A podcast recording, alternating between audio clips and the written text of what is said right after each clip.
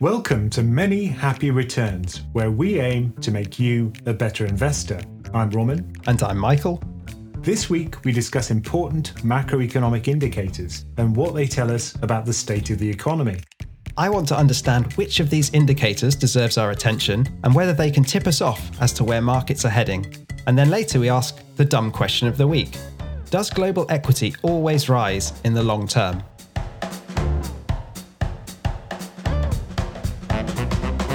Okay, let's get into it. So, the economy is a confusing beast. There are lots of numbers which people pick out, some more meaningful than others. And for an amateur, you don't really know which are the important things to look at. Now, there are lots of things called macroeconomic indicators, which indicate the health of certain bits of the economy and what's going up and what's going down. Now, Ramin is going to use all his expertise to talk us through which of these matter. So, Ramin, if you have a crystal ball, now is the time to tell us.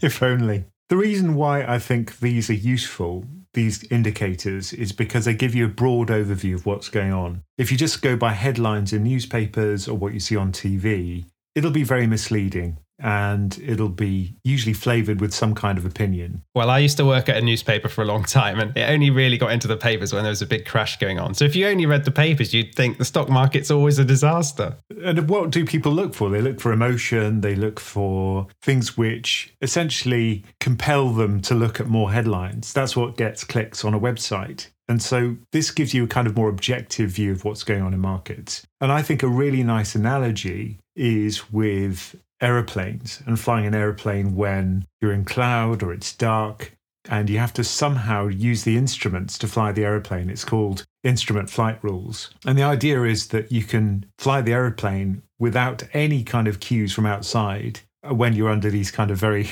stressful circumstances where you can't see a thing out of the window. And similarly, aeroplanes only make the news when they crash.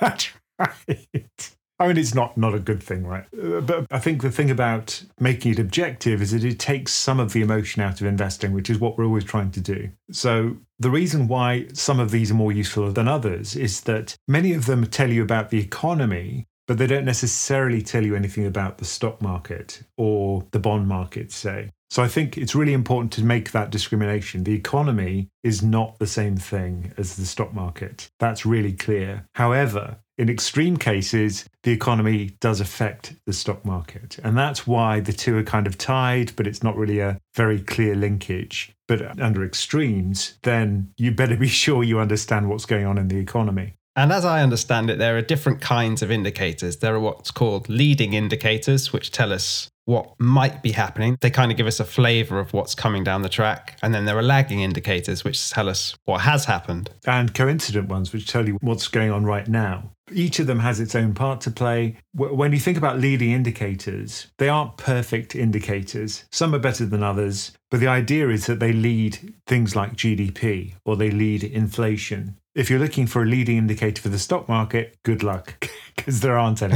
right. you know, I mean, if we knew what was going to happen, it would be much less interesting to invest, I think. But let's let's think about what's going on with the leading indicators and take an example, right? So one of the ones which people use a lot is something called building permits. So the idea here is that if you're going to build some houses, if you're a property developer, then you apply for building permits and of course, you'll only do that if you think people will want to buy those houses. So when these companies do apply for those permits, it's a sign that they expect to pick up in the housing market, or at least strong demand for housing. Whereas if they're going to a recession, it's much less likely that they'll be doing that. So this is one indicator of future demand for housing, which in turn is a read on the economy. Because if people feel more confident, they're more likely to buy houses, for example. And I suppose it's the biggest asset that most people will ever own is a house. Yeah, and that's just one example, right? So another one might be average weekly hours in manufacturing. So the idea there is that if you've got production workers in manufacturing, then employers are going to adjust the work hours. If they think that demand's about to pick up, they'll increase the hours. If they think it's about to slow down, they'll reduce hours. So keeping a handle on that gives you a kind of insight into the pulse of what's going on in manufacturing.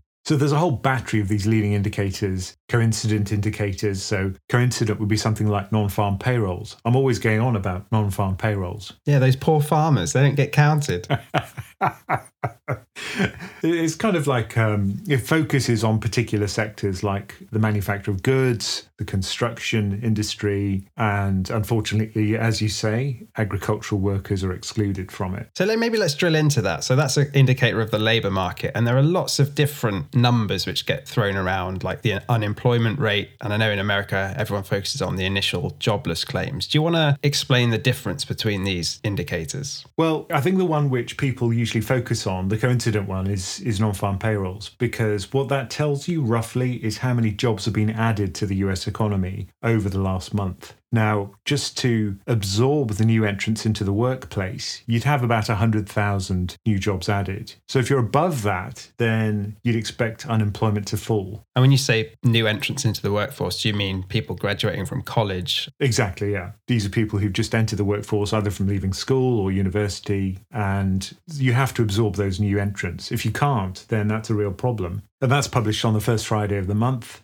and everybody looks at it. I remember when I first went for a job interview in strategy at an investment bank, the guy kept me waiting because he was waiting for the non farm payrolls. Oh, really? I was just waiting at the door while he was sat in front of the Bloomberg terminal. And then he kind of nodded sagely as he saw the number pop up. And I thought, oh my God, what is this? You know? I mean, I knew what non farm payrolls was, but it really is an important number because the US workforce and the US employment market is probably the most important one in the world because that drives Federal Reserve policy and that in turn sets the risk free rate for essentially every asset on the planet. So that's why I think it's important to understand how all these things fit together. And also, US consumers are so important, aren't they, in driving global demand? Yeah, and US wealth. You know, they're probably the richest country in the world. So US dollars sloshing around the world is essentially what drives markets to first order. So that's why I think it's important to monitor some of these indicators.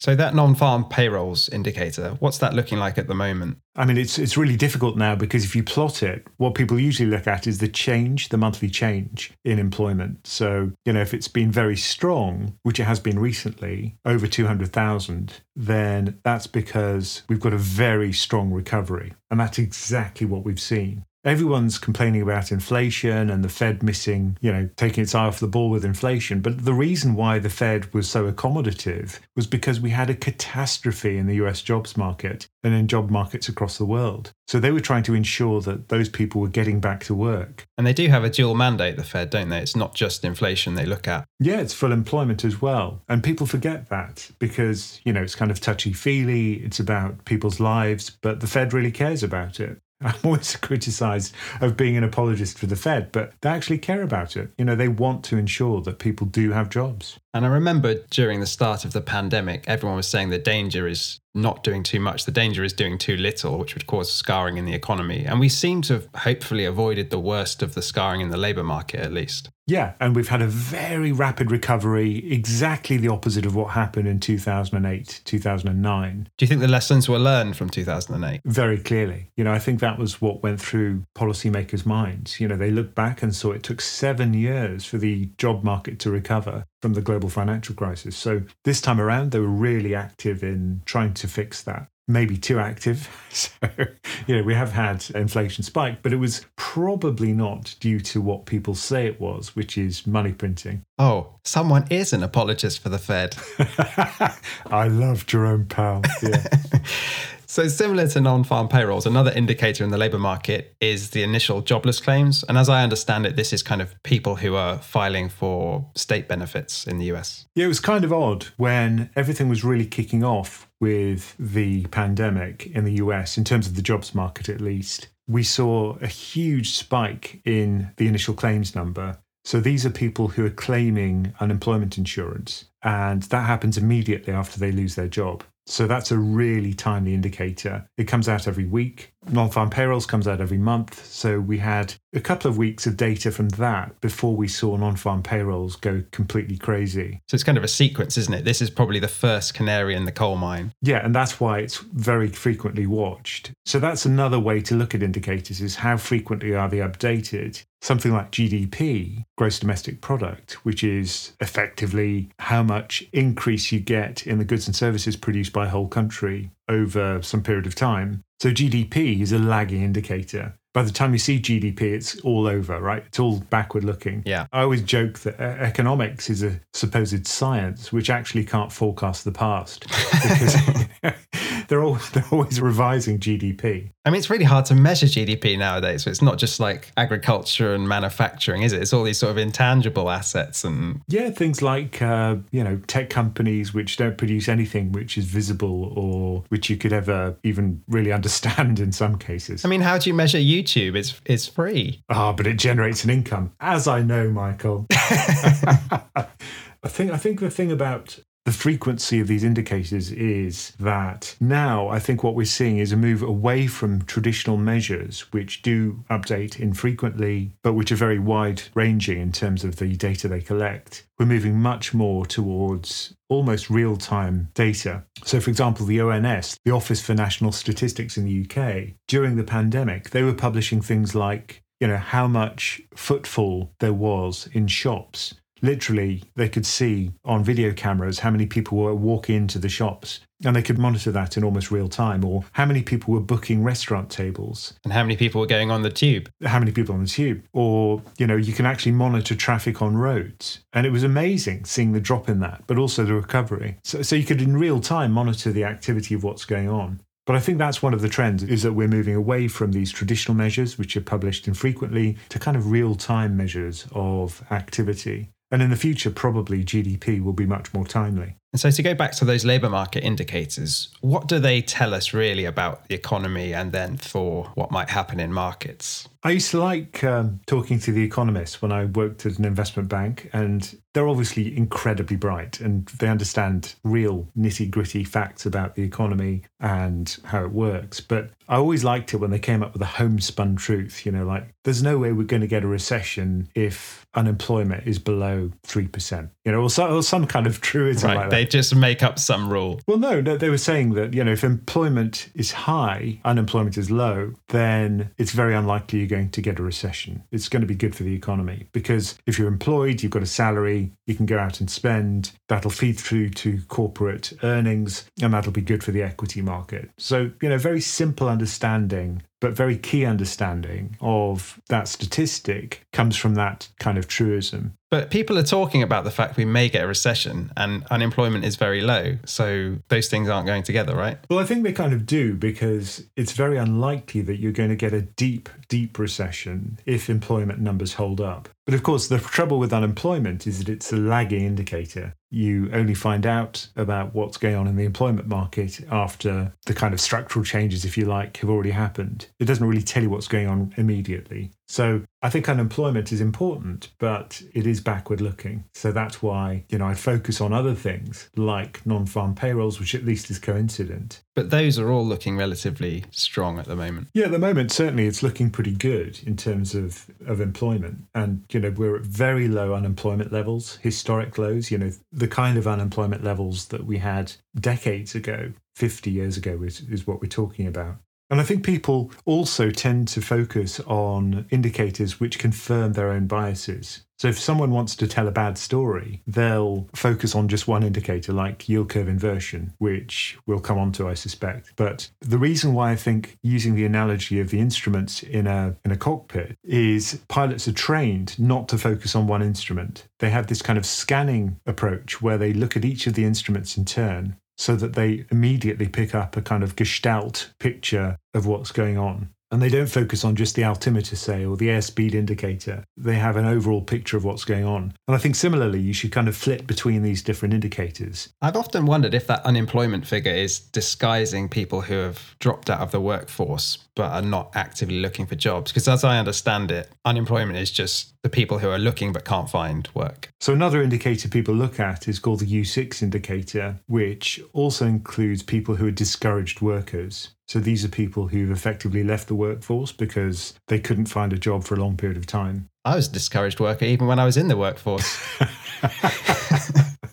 yeah, perhaps it's a bad term from that point of view. But I think I think people, you know, at the Fed, for example, they certainly look at indicators like that. Yellen often used to talk about U6, Powell does as well. But there are different indicators which give you different measures of the same thing. And so, moving on from the labour market, the other main strand here is what's going on in business. And I think the credit market is often talked about as one which is a very timely indicator of business viability. Yeah, I, th- I think the credit market's an important one. So, this is kind of informally called the SLOOS survey, the Senior Loan Officers Survey. And you look at the percentage of banks which are tightening conditions for loans or loosening conditions for loans. It sounds a little bit abstruse, but in fact, it makes a lot of sense because if you're a bank manager and you think think economic conditions are going to get worse, you'll be less likely to lend. So you'll tighten up on the lending conditions and make it more difficult for companies to get loans. And this availability of credit is effectively what lets a company grow. And it kind of determines which companies are viable. If it's tightening, then the more speculative ones are not going to do so well. Yeah, so that's why a lot of focus goes into the small company lending. So you look at tightening and loosening conditions to small companies. And you can find a lot of this data free in the United States on FRED,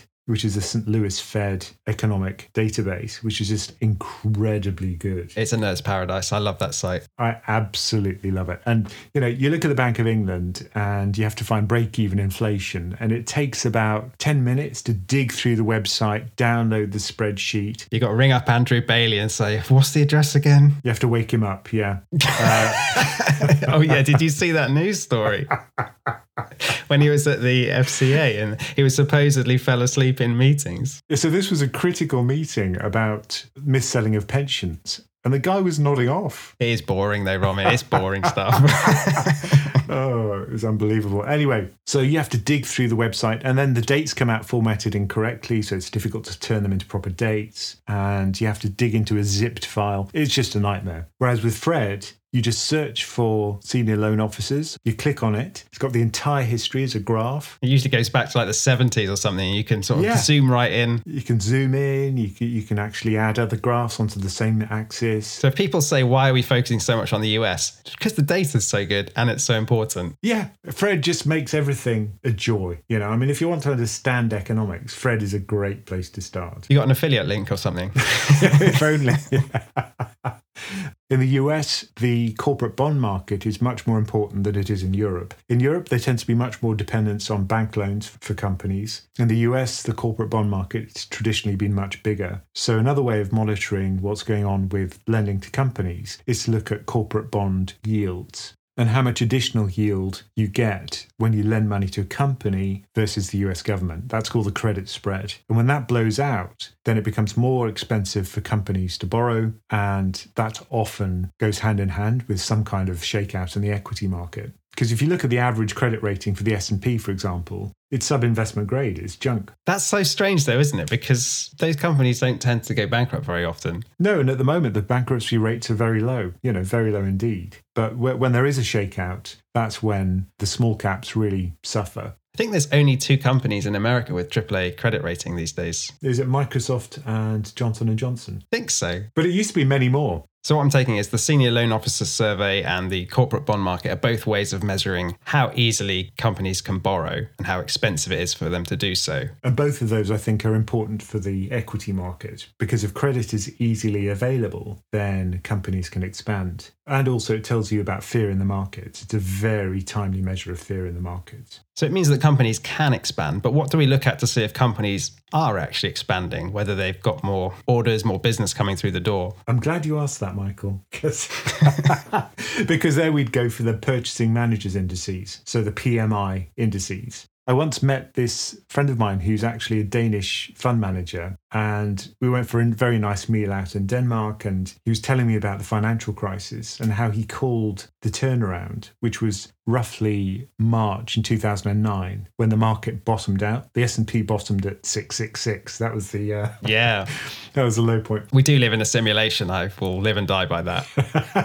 but he didn't go by the number 666. He said what he looked at was the PMI indices. That told him when markets turned around. So, what are these things? Well, the idea behind a PMI index is that you send out a survey to companies to essentially ask how's business going. And you create something called a diffusion index. So, if it's below 50, that signals a contraction or deterioration in conditions. If it's above 50, it signals an improvement in conditions. And it's usually broken down into subcomponents. So, usually there's a services index for each country, and there's a manufacturing index. And of course, for developed markets, service industries are much more important. They make up about 80% of the economy in the US and the UK. Yeah, it's massive, isn't it? So the service component of the PMI index is the one everyone looks at. We're really reliant on those companies to fill out those surveys accurately then. Well, if they didn't, it wouldn't be such a good indicator. I mean, that's clear. But what's good about one company doing that survey is that it is consistent across the world. And there's a company called Markit, M A R K I T, confusingly, which does most of the PMI indices globally now. And it's a bottom up kind of indicator, isn't it? It's based on all these different individual businesses saying how their business is going. Which would be impossible for us to do, right? For each individual investor, you wouldn't be able to phone up like a thousand companies and say, How's business? So this effectively gives you that insight and in a timely way because it's published every month and a lot of people look at PMI indices. So, you know, this is another one of the indicators which professional investors kind of obsess over, you know, like payrolls because it's so important. And it's turnarounds that this thing signals. So, you know, when it's just bobbing along at 50 or 55 or 45, it wouldn't be particularly interesting. But when you've had a big shakeout and, you know, markets have crashed or there's a distressed global economy, you watch the PMI indices for a turnaround because that'll give you a fairly timely indicator when businesses suddenly say, oh, yeah, we're starting to see orders picking up now. What I wonder is all these indicators are publicly available. So, how useful is that information really? It can't give you an edge over anyone else in the market. Well, I think what it does give you is, like I said, an objective way of looking at what's going on. You know, in 2009, I still remember sitting in a Marriott hotel in New York. We're really globetrotting on the podcast today. Denmark, New York. Well, the life of the strategist, Michael. Now I just sit in this office with Teddy. Very different. But I remember sitting in that hotel reading the Wall Street Journal, and effectively, the Wall Street Journal was saying, This is the end. It looks like there may be a systemic failure in the banking system. But if you look at the PMI, that's exactly the point at which things were turning around. That's why I think it's important to have this kind of measure because it just reminds you that the narrative you hear via media is often misleading and it often makes you invest badly. Now, there are lots of other sources of information which aren't strictly speaking indicators, but which you can pick up from reports which are published, which are free. Now, a great one is published by the Fed, where they give an outline of what's going on in the economy in the US, but also globally. When you read the report, they talk about the staff overview of the economy. And the Fed has an incredibly talented group of economists which produces reports which are beautifully and clearly written. So I always recommend to people that they print out that report from the Fed and they stick it in the toilet because, you know, you can just dip into it and then, you know, you don't have to read the whole thing one go. I thought you meant it's just junk, just throw it in the toilet symbolically.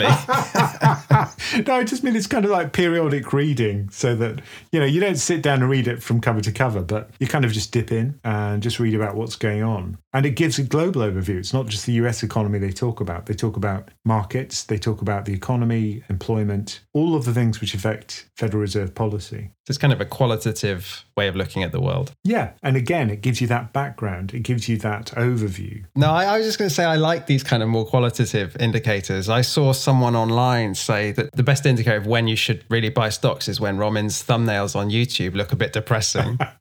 he said that's a sign. I, I, I obviously spoke to lots of professional investors over the years. And I remember we had these kind of swanky offices at the bank I was working at. And he was just looking out of the window and he says, Do you want to know what indicator I use? I count cranes on the horizon. So we saw lots of construction cranes in London. That's something that a TV drama writer wrote. no, it's, it's actually true. And he said whenever he saw lots of cranes, he thought there was too much construction, and then he'd you know not get exposed to commercial property because it was being oversupplied. Which I thought was a great story. But but I think there are lots of kind of informal indicators which people use. Another good one, actually, if you want a report which is free, which gives you a great overview, is to look at the kind of worry fest documents. Imagine it's kind of like a horror story for a central bank. And these are called the financial stability reports. There's one from the Fed, there's one from the Bank of England. And essentially, what they're monitoring is all the things that could go wrong. They'll look at the housing market, they'll look at leverage in households, they'll look at leverage for companies, and they'll look for people taking out too much leverage in the equity market, broker leverage. All of these indicators are things they'd look at, or hedge fund leverage. And every time there's a crisis, they add a new indicator onto the panel. So people say they're always preventing the previous crisis. Yeah. But eventually things do repeat. Another good source of a financial stability report is produced by the IMF. So this is really lengthy document. And again, it's another worry fest document where they go through every possible crisis that could occur based on various data. Another one for the toilet. Definitely. And all, reading all these reports, does it not just turn you into a kind of perma bear, just thinking, oh, all these things can go wrong? Well, it's good to be prepared mentally, I think, for this kind of thing. I mean, most of these things don't happen, right? It only takes one, though, and then I'm down 50%. and it could make you too cautious. You're right. I think, you know, don't dwell on the financial stability reports, but just be aware of what the regulators are looking at because I think that gives you a broader set of indicators. You know, they have access to data which we don't have. So, what are they saying at the moment? So, clearly at the moment, it's very much focused on the COVID 19 crisis and all of the repercussions following it, and talking about repricing risk, you know, tighter financial conditions created by the pandemic by tighter financial conditions, of course, they're talking about credit availability. So even if the Fed does absolutely nothing and doesn't raise interest rates and credit spreads widen, then financial conditions effectively have got tighter. They're doing the job of the Fed for them. Yeah, fear is doing the Fed's job. And talking about the Fed and raising interest rates, which they've now started to do, a lot of people are looking at the yield curve, which is probably the most notorious indicator out there. Because yield curve inversions usually come before a recession in the US. So we talk about what a yield curve inversion is. So what I understand the yield curve to be is the US government is borrowing money. Could be for 1 year, could be for 10 years, could be for 30 years. And usually it costs significantly more money to borrow for a longer period of time. So they'll be paying a higher interest rate for 30 years than they will for 1 year.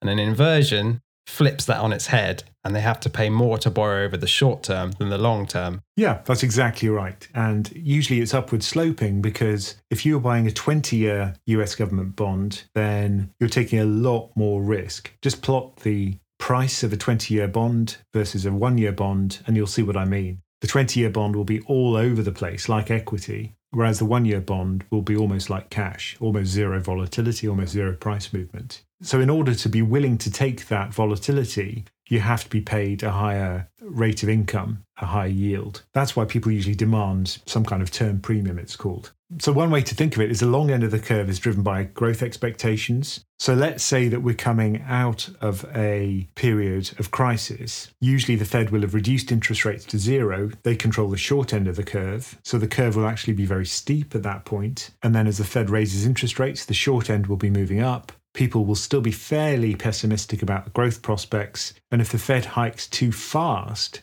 and too hard, then the short end of the curve can move up above the long end. And that can actually kill off a, a recovery. That certainly has happened in the past. But of course, the Fed is very sensitive to that possibility. Are some parts of the curve not inverting now or very close to inverting? Yeah, parts of the curve have already inverted. And in fact, I made a video about that because I think it's important for people to understand what it means. What does it mean? I think one of the things is some people take this to be causal, right? They think that yield curve inversion causes the recession, whereas in fact, it's just a symptom you know, tighter financial conditions and mediocre growth are just not a good combination. But usually you come out of these crises with a recession at the end of it. So, you know, that's the that's the problem. Thing is that Fred kind of has to raise rates now. Inflation is running at what 8% or something. It can't sit there with rates at zero. Yeah, and, and, and kind of expanding its balance sheet so rapidly. Clearly, everyone's thinking that economic conditions should be much tighter than they are now, which is quite reasonable because, you know, if you look at the Taylor rule, for example, it's saying that Fed policy rate should be something like 6% right now, which would be unthinkable given what's happened in the past decade or so. What would happen if they just did that, though? If they just said, screw it, it's going up to 6%, we'll shake it all out and we'll deal with it. What would actually happen? Would we just see meltdown? Well, a couple of things would happen.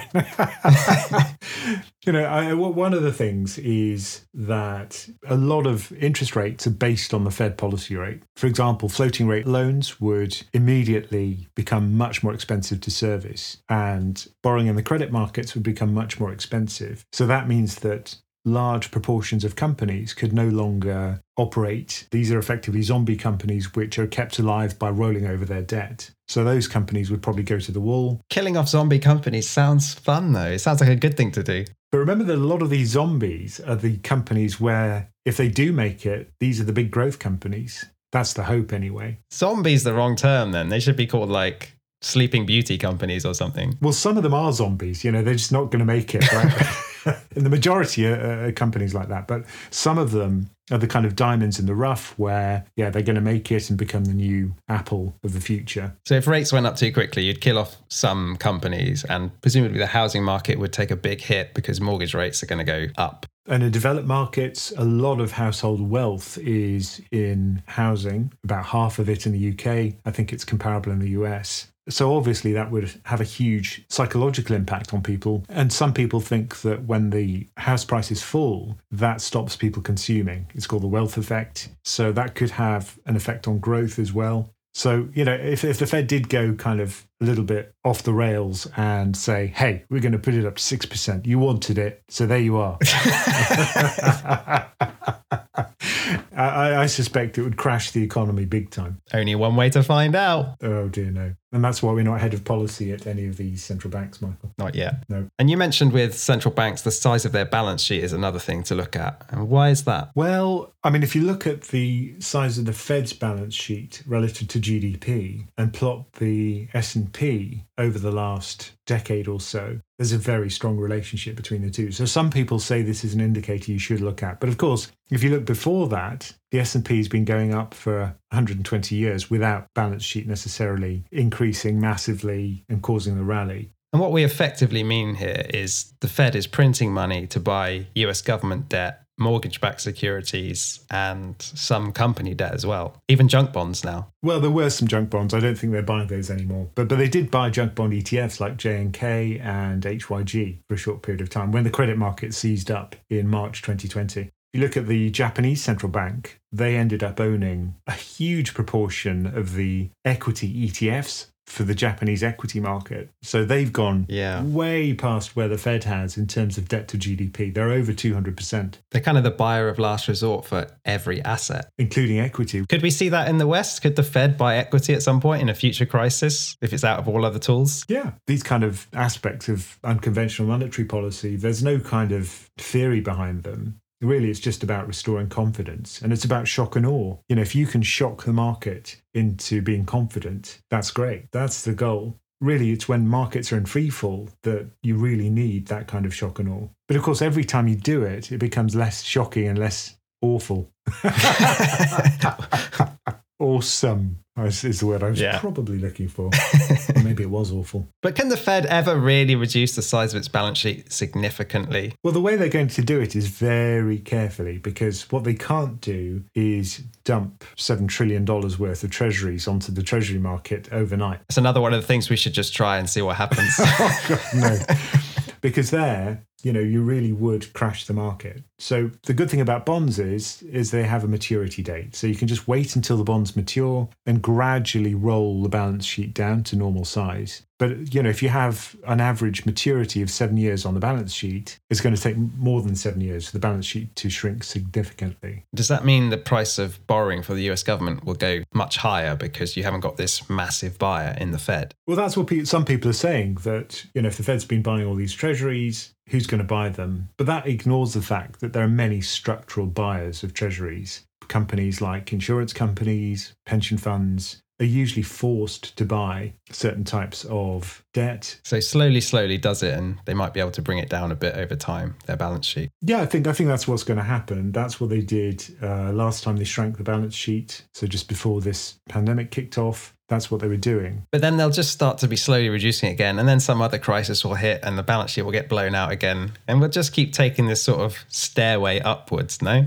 Well, even if we do, the question is: is that sustainable, or are we just going to have to live with a new normal where central banks have big balance sheets? But in terms of immediate problems that that causes, I don't think there are necessarily huge problems with that. Some people say that this distorts markets. So if there's a huge price insensitive buyer like the Fed, then you're not finding a price. This is not a free market economy. This is a rigged economy and a rigged market, which is to some extent true. But I think it ignores the fact that every day the treasury market in the US trades about half a trillion dollars of US treasuries. And the Fed is a f- relatively small part of that. Okay, in terms of the outstanding treasuries which they hold, I think it's around a fifth of the market from memory. I can't remember the exact number. So it is a sizable proportion. But in terms of the daily volume, you know, they're a fairly significant player, but not, I don't think, distorting markets to that extent. Okay, and so to wrap it up, Ramin, if you imagine someone came to your Bloomberg terminal with a baseball bat and smashed it, and you could only save three of these indicators we've talked about, which three would you choose? I'd save the Bloomberg terminal. uh, I'd probably go for non-farm payrolls because I think that's a good timely one. The credit one I think I'd probably use would be the the tightening and the loosening of credit conditions in the SLOOS survey. That's a definitely useful indicator. And I think the other one, which is really important, is CPI, because clearly, you know, the current crisis that we're seeing, uh, consumer price inflation is probably another big driver of policy, but also margins for companies. So those are probably the three I'd use. Or should I have gone for PMI? Now I'm thinking maybe. Is this like Desert Island Discs? yeah, exactly. Maybe you should get CPI thrown in, like you get the Bible or whatever on Desert Island Discs. We often discuss these economic indicators just after they've been published in our Slack forum in PensionCraft. So if you want to join the discussion and learn more, just go to pensioncraft.com. So each episode, we tackle a dumb question of the week, and this week's has been submitted by Joe. If you'd like to ask a question, you can email us at mhr at pensioncraft.com. So Joe asks, why does global equity only trend upwards over the long term? And then he clarifies further by saying, is long term earnings growth basically a function of human progress and technological innovation? Or is it something to do with the supply of money or something else? And is this upward trend fundamental and intrinsic to equity? The thing to know about the earnings growth that we've seen for a very long time now, so for over a century in the United States at least, is that it's been considerably above the rate of inflation. So equity tracks earnings, which is profits, and both of those have been growing at about four, five, six percent above inflation for a very long time, over a century. So it's not just about prices increasing. If we look at commodities, for example, they just track inflation, whereas equity is just done far better. So why is that? Why have they managed to grow above that rate? I think part of the reason is that companies which fail to grow at that rate will be taken out of the system. They'll go bankrupt, their capital will be taken away. So I think as a capital allocation mechanism, I think what this shows is the equity market has been very good at doing that culling process, a kind of Darwinian process whereby companies which don't grow earnings effectively go to the wall. So I think, you know, it's not really a kind of universal law of nature that profits will always grow faster than inflation. You know, we could see a future in which that doesn't happen, for example, and you just kind of just turn over existing companies. I think another reason is there's been a demographic dividend. So population has been increasing in the last century, much longer, obviously, but since the Industrial Revolution, which is when we, most of our data is based. The question is if we had a steady global population, would we still be able to grow earnings faster than inflation? I mean, that's often what I wonder about. You know, I'm long term exposed to global equity. So, you know, you could infer from that that my belief is that it will continue to grow. But there is a little devil on my shoulder which sometimes says, yeah, was the last hundred years a kind of one off with this perfect demography? We had the baby boomers coming through. And in the sort of second half of the 20th century, especially in the 80s, it gave us this perfect mix, really, where you had a huge working age population and a small cohort of older people which is exactly what you need. That's kind of the sweet spot. And we're no longer going to have that. Populations are going to be declining in much of the developed world. Another way to look at it, I mean, if, if you're kind of an optimist and you kind of believe in technological process as a kind of improver of our lives and business, then you could say, well, we will get technological improvements, which mean that companies can produce more at a lower cost. So that increases their profits because, you know, if margins increase, then you, you, you, could effectively generate more with less. So, you know, maybe it's the case that new technologies will come along which completely revolutionize our ability to grow profits. Maybe that's the way things will evolve in the future. Because I also wondered if there was kind of a couple of one off changes really in the last hundred years which have fueled that equity growth. One would be an increasing share of women joining the workforce over that century, which, you know, we're not going to have that again. That's been done. And also globalization in the last 30 years, where we've kind of outsourced our manufacturing capacity, which has enabled low inflation, so goods to be produced cheaply, despite the fact we're living well. That's even unwinding a bit now, I would say. So it's not a great picture going forward. I think it'll be harder unless, the, like you say, the technological process can offset some of those trends. Well, obviously, I'm a science fiction nerd. So for me, I think exploring the solar system, but also the resources you can get from the rest of the solar system could revolutionize things. Or, you know, we could develop things like nanotechnology so that, you know, we'd have a much more extreme control over nature at the atomic level. And we could create new manufacturing processes or have a much better control of chemistry and biology, for example. And that could revolutionize health, manufacturing, all aspects of our lives. So it's really hard to see these things before they happen. So I wouldn't get too pessimistic about that happening. No. I think the real kind of barrier to progress would be something like a loss of faith in science and technology because you know that's where a lot of these innovations come from and if that suddenly goes away you know we could enter another dark age and that could slow progress hugely and i think that's one of the kind of shocking things for me during this pandemic was how much anti-science sentiment there is actually out there. And if that morphs into something which is broader then you know we could see a society which doesn't want that kind of progress. The people on those fringes or maybe not fringes now they kind of want all the trappings and benefits of modern society without without believing it or at least pretending not to. But then they will fly on an aeroplane or they will go to the doctor when they're really sick. Or, or you know people who are anti-capitalist tweeting on their iphone you know you're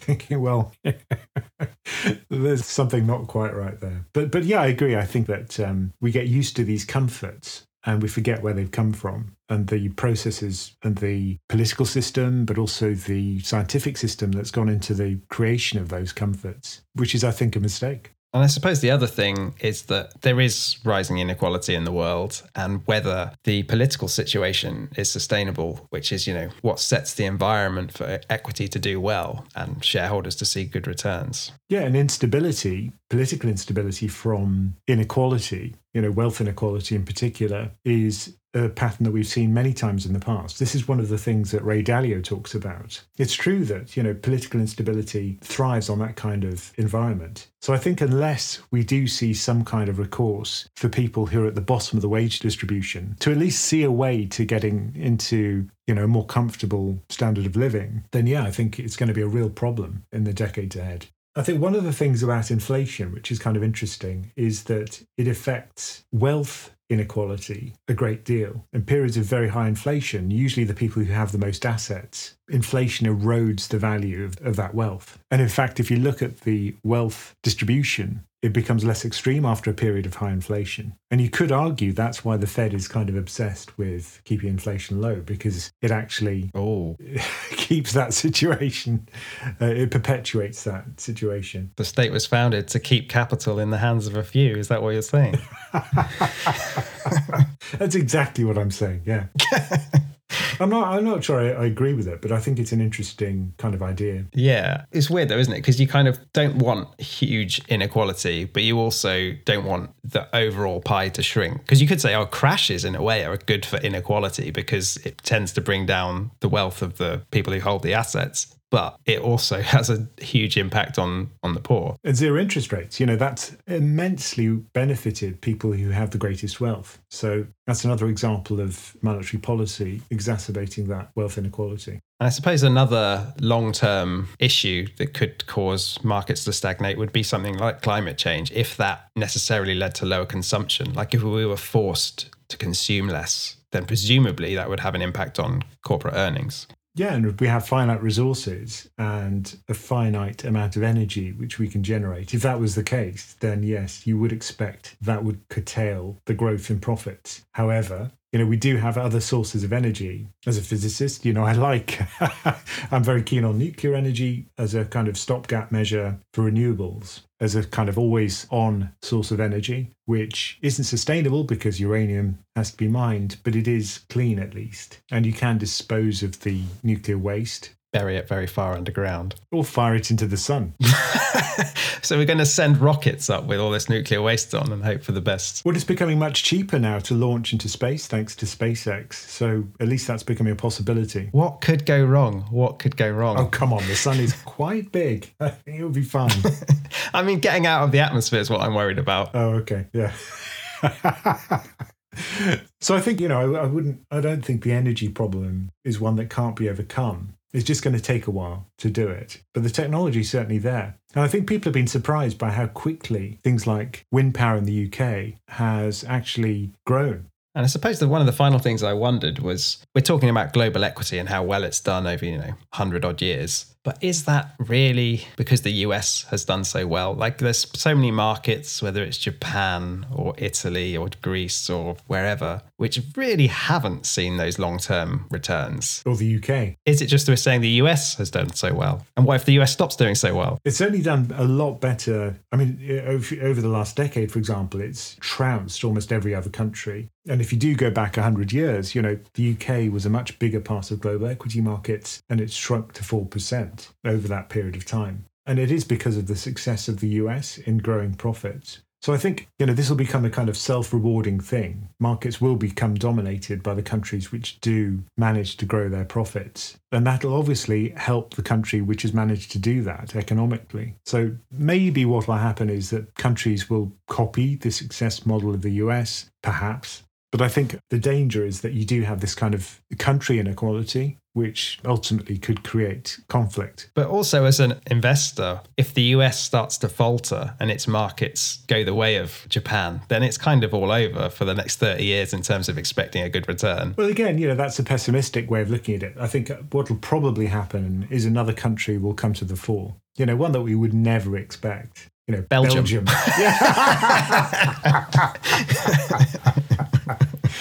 So when Belgium takes over the world, you know, I think I think everything will be fine. I mean, we've been pessimistic because that's the kind of what the question implies is like, why would this happen? I'm an optimist, and you know, like I say, my portfolio, if you looked at it, is dominated by global equity. So my money and my mouth is there. I think it's going to be fine. But you know, it could not be. You are taking risk investing in markets. That's the point. And we do have these long periods when markets falter. You know, it can be a decade or more when growth is just lousy you know, not necessarily a recession or a fall, but just not trading anywhere, just kind of going sideways and not beating inflation. So, you know, it certainly happens and you just got to be ready for it.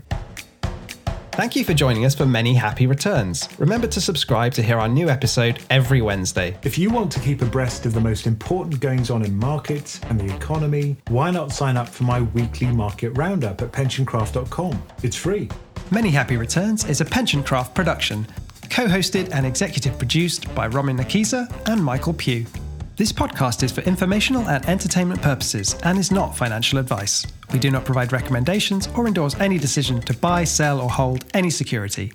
We cannot be held responsible for any actions listeners may take, and investors are encouraged to seek independent financial advice.